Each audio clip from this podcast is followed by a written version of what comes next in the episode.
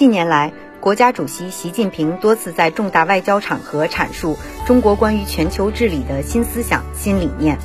提出中国解决全球治理重要议题的新方案、新举措。作为负责任大国，中国一直以更积极态度参与全球治理，在国际组织中日益发挥着重要作用，引领新兴市场国家和发展中国家在国际舞台上不断提升话语权。中国倡导的全球治理理念的核心思想是什么？贡献了哪些中国智慧和中国方案？本期中国访谈特邀上海外国语大学马克思主义学院副院长、教授丁东汉分享观点。丁院长您好，主持人好，各位中国网的网友大家好。中国参与国际组织和全球治理的历程有四十多年，每个阶段都有不同的角色特征，也发挥着不同的作用。您如何看待每个阶段中国在全球治理中发挥的不同角色特征？嗯，好的。呃，国际治理呢有一个发展过程。那么在第二第二次世界大战结束后，那么二十世纪四十年代后期啊，主要在美国的推动下，形成了以联合国为核心、世界银行、国际货币基金组织，呃，就是等国际组织为骨干的全球治理体系。那么，在近八十年的发展演变中，在世界各国共同努力下，又先后发展建立了国际粮农组织、世界卫生组织、联合国教科文组织、二十国集团等国际组织和多边机制。那么到今天为止，已经形成了一个涵盖政治、安全、经济、文化等各领域的国际多边、双边机制与体系。我们中国呢，参与国际组织或全球治理的历程呢有四十多年。那么我呢，大致把它分为三个阶段。第一个阶段呢，大致为一九七一到一九九二年。那么一九七一年，我们中华人民共和国恢复在联合国的席位，那么这为我们中国登上国际多边舞台，并在国际事务中发挥作用铺平了道路。改革开放以后，那么我们中国呢，才真正开启了全面参与联合国以及其他专门机构和相关组织的进程。那么中国呢，也从一个被动的参与者转变为一个积极的支持者和贡献者。那么应该来说，在这一个阶段，我们中国在全球治理中发挥的重要作用呢，主要是维护世界和平。那么第二个阶段呢，我把它大致分为一九九二年到二零一二。那么这一个阶段呢，啊，我们中国加入 WTO，也就是世界贸易组织呢，是一个主要的标志。那么这一个阶段为中国深度融入全球治理，并逐渐在政治、经济等在全球治理中。发挥重要作用的这么一个阶段，我们中国呢也逐渐扩大了与国主要区域组织的合作，你比如说欧盟、东盟啊，这个等等等等。那么我们中国除了以区域成员国身份参与一些组织外，比如说这个亚太经济合作组织，那么还以观察员、对话国、伙伴国等身份，那么与区域组织呢建立了正式的关系。在我们这个，特别是在国际经济发展的治理中，开始发挥更加重要的作用。你典型如这个两千零八年开始的次贷危机，还有这个欧洲主权债务危机。那么我们中国啊，作为一个负责任的大国，那么加大了我们本国经济的刺激力度。那么我们中国经济的高速增长，对直指当时都是世界经济形势的恶化，可以说发挥了至关重要的作用。那么第三个阶段呢？我觉得这个大概就是二零一二年到今天，那么我们中国在全球治理中呢，开始主动作为塑造的这么一个阶段。那么我们不仅提出了人类命运共同体的全球治理新理念，那么我们还牵头组建了金砖国家银行，提出“一带一路”倡议的。那么我们中国在这个全球治理当中的主动作为塑造。那么，对建立一个更加公正合理的全球治理秩序呢，发挥了极为重要的作用。那么，近年来，国家主席习近平也多次在重大的外交场合提出了中国关于全球治理的新思想、新理念，也提出了中国解决全球治理的重要议题的新方案和新举措。那么我们想知道，中国倡导的全球治理理念主要包含哪些方面的内容？那么它的核心思想有什么？这对于全球治理提供了哪些理念上的贡献？那么我们中国呢，应该说关于全球治理的这个新理念、新思想，那么我把它归纳为呢以下几个方面。那么第一个方面呢，是明确我们中国关于全球治理的指导思想。习近平总书记强调，中国参与全球治理的根本目的，就是服从、服务于实现两个一百年的奋斗目标，实现中华民族啊伟大复兴的中国梦。那么提出呢，要统筹国内国际两个大局，推动全球治理向着更加公正合理的方向发展。第二个方面呢，是把握了。世界发展的新大势，那么我们习总书记强调，我们今天的这个国际力量正发生深刻的变化，也就是百年未有之大变局。那么一个方面呢，新兴市场国家啊，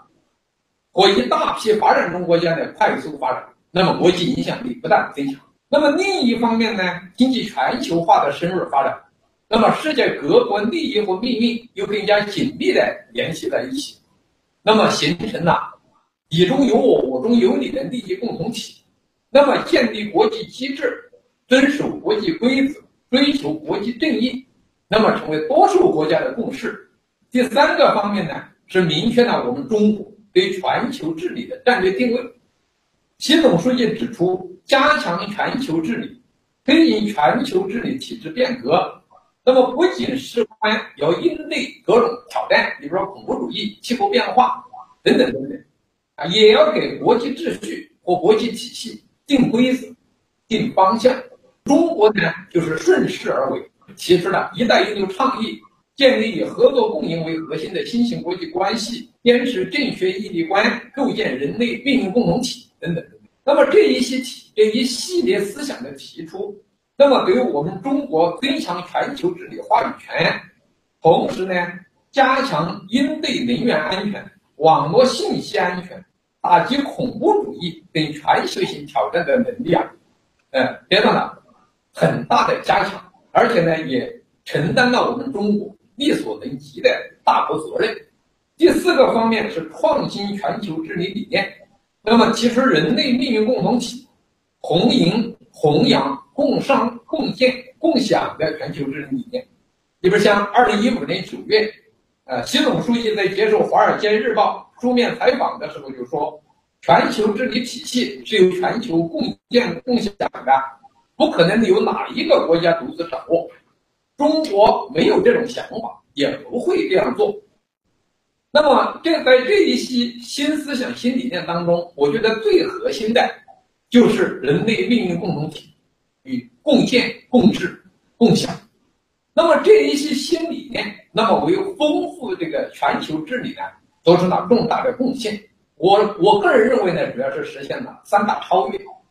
第一大超越呢，就是说我们这个人类命运共同体的思想，它根基于我们中国传统上书所提出的协和万邦的思想，那么是对西方民主、人权等。指引理念的超越，那么以美国为代表的西方，多年来，特别是苏联解体以来，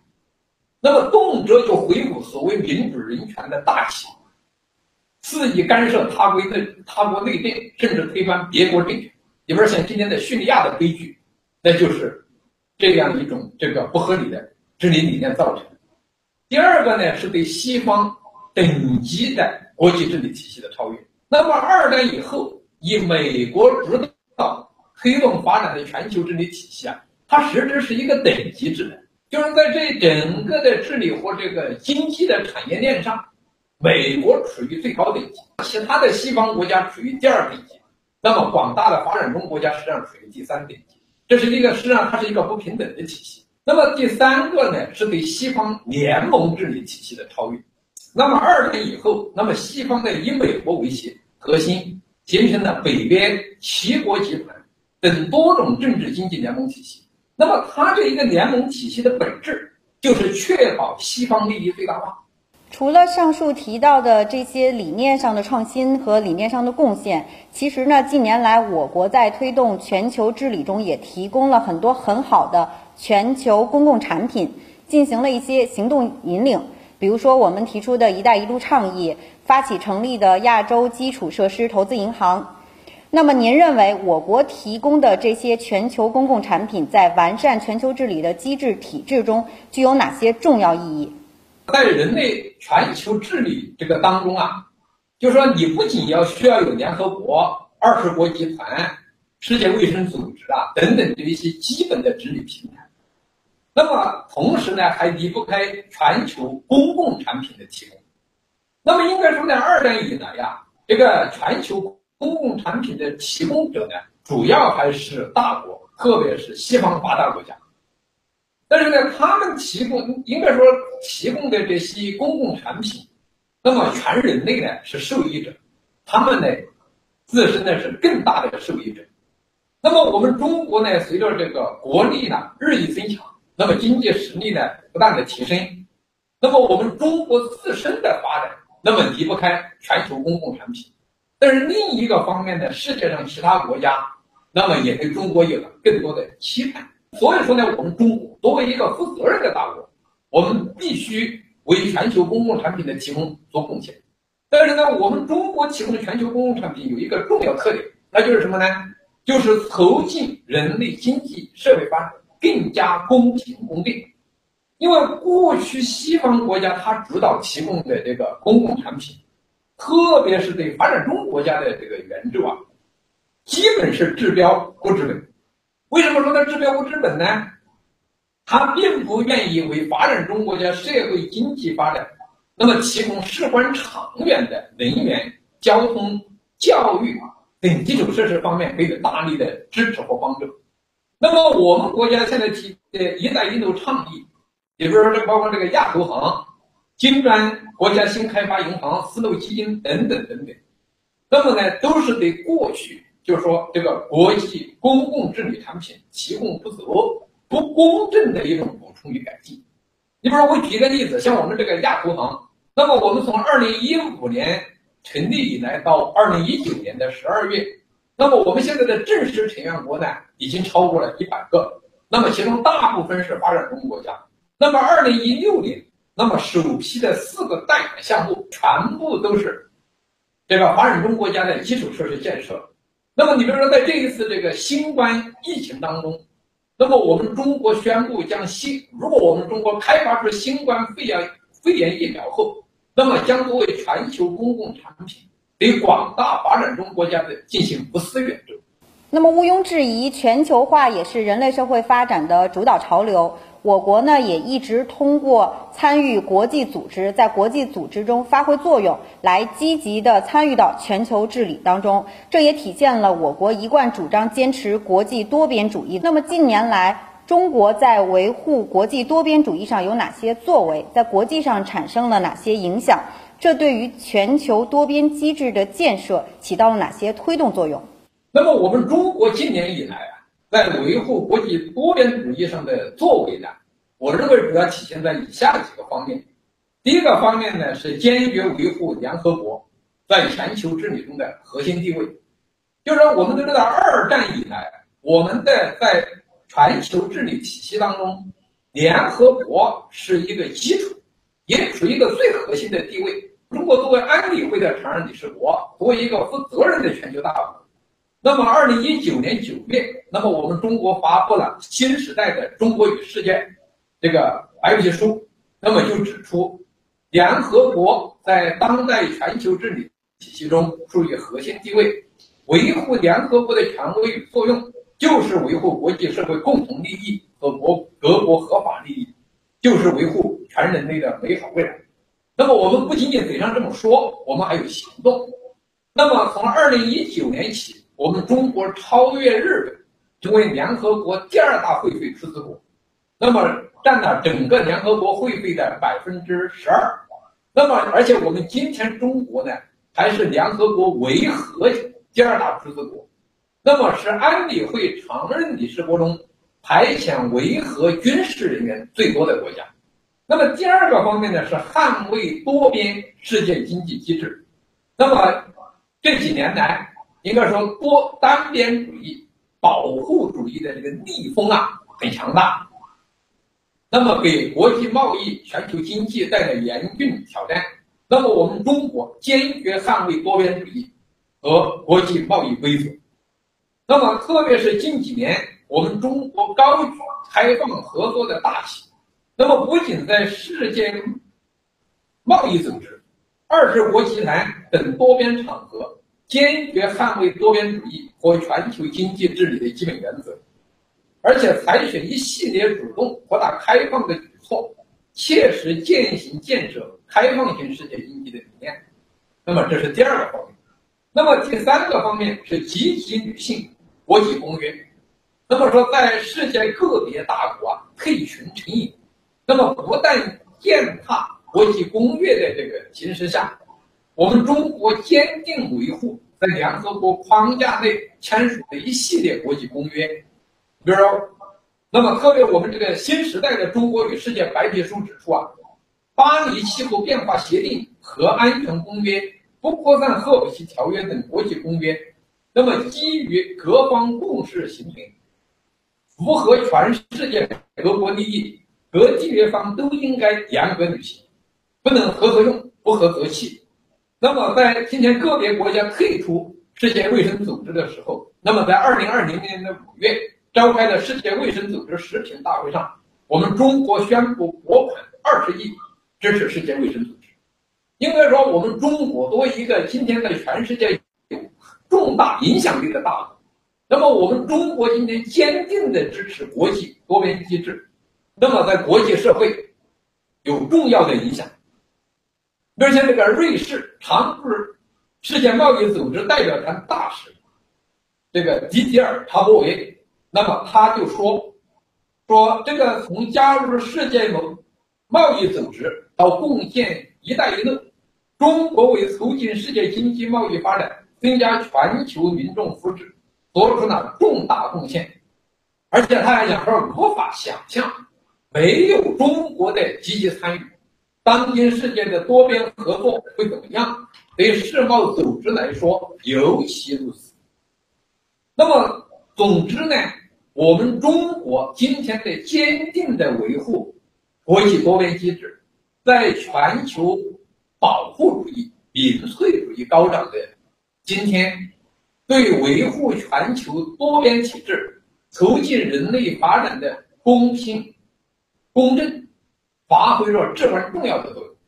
联合国十七个可持续发展目标的首位定的是消除贫困，而今年也是我国脱贫攻坚的决战决胜之年。我国提出的精准扶贫的理念，对于全球减贫以及减贫模式将会产生哪些重要的影响？现世界呢仍然有大量贫困人口，这个当然的原因很多。但是呢，减贫模式的不科学是一个非常重要的因素。你比如说，像这个联合国经济与社会理事会，每年都筹集大量的资金援助不发达国家。那么，世界银行等经济组织对很多不发达国家也有优惠待遇，但是效果不理想。这个为什么会不理想？应该说，以前这个全世界。这个减贫的模式主要都是西方提供理论，但是你比如说有一种很典型的理论，就叫涓滴理论。那么这个理论用一个很通俗的话解释一下是什么？就是说经济发展呢，那么富人当然是最先开始富起来，对不对？但是富人在消费的过程当中，慢慢会有一部分汇集到穷人，是吧？那么这样整体就提高了，大概就是这样一个理论。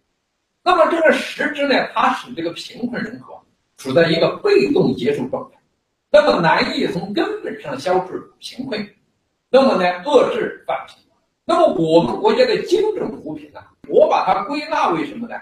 上下联动，多方合作。那么所谓上下联动是什么呢？就是说，一方面国家加大扶贫资金的这个投入，那么另一个方面呢，就是激励起这个贫困人口的智慧，意思就是说靠自己的努力，奔向富裕的理想与这个精神力量。那么多方合作呢，就是调动全社会多方面的力量你比如说，包括我们的很多的企业啊，对吧？包括我们今天的很多的学校啊，等等等等，都加入到我们的这个扶贫事业当中来。那么这样呢，就是特别，我觉得最重要的是什么？我们把扶贫呢跟帮到穷根上。我在给你进行扶贫帮助的时候，那么你自身也发挥内在的动力。所以说呢，那么这是对人类减贫事业的一个巨大的体制机制创新。所以说呢，那么另外一个方面呢，我们国家的精准扶贫，减少几千万农村贫困人口，那么本身就是对人类减贫事业的一个巨大的贡献。那么总之呢，我们中国的精准扶贫对联合国实现十七个可持续发展目标的首位任务——消除贫困，那么做出了重大贡献。好的，感谢丁院长给我们带来了精彩的观点分享。